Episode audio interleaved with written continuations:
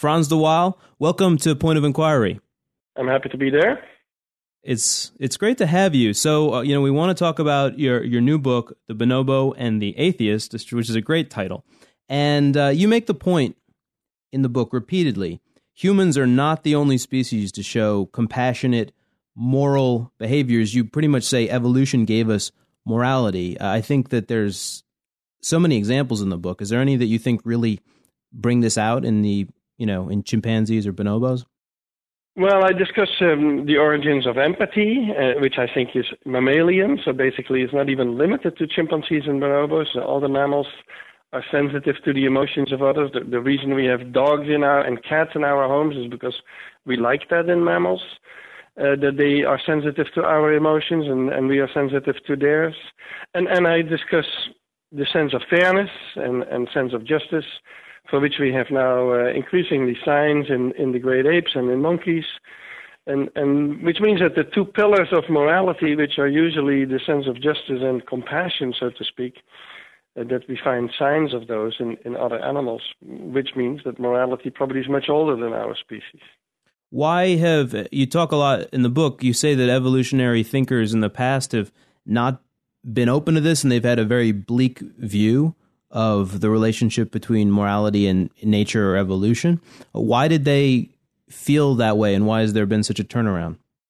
Well, I think um, we've had a period um, in the previous century of scientists proclaiming that biology could not produce morality, that evolution could not, that evolution is all preoccupied with competition and selfish tendencies. And um, they have forgotten that Darwin himself saw the continuities. Darwin is very much in agreement that evolution could produce morality and that animals show at least signs of it. But that was forgotten, and I don't know why that was forgotten. Partly it is a sort of religious impulse because, of course, um, our current religions they tell us that we are born bad and that if we work very hard we can be good. And so that was sort of reflected in these viewpoints, even though they were not necessarily presented as religious. And I think in the year 2000, everything changed. Uh, around the year 2000, the anthropologists started playing the ultimatum game all over the world, which tests fairness, and they found it in all populations. The neuroscientists were saying that we feel good when we do positive things for others. The economists said we were more cooperative than they had ever imagined.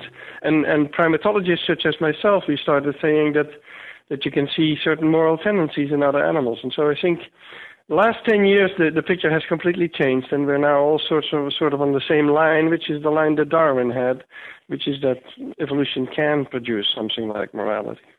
And then there's empathy, and you you talk a lot about bonobos. Um, I, I understand from the book we're about as closely related to them as chimps, uh, and they really, I mean, they're sort of these left wing hippie apes. I mean, that's not a myth. It seems to be who they are, and they're you know. Yeah, so bonobos are exactly as close to us as chimpanzees, and they're often forgotten. In in that period in which uh, which there was this emphasis on selfishness and competition and warfare and all of this um, the chimpanzee was sort of the ideal example because a, a chimpanzee is very dominance oriented and aggressive and they kill each other sometimes in the field and so on. And no one knew what to do with the bonobo.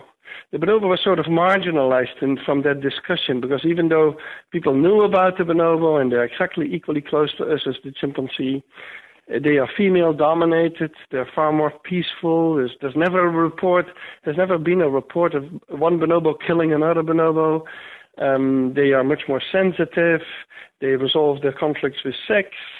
And so the anthropologists really didn't know what to do with them. They, they were all into humans came this far because we killed uh, everyone else, including the Neanderthals and so on. And so they were not ready for the bonobo, I think.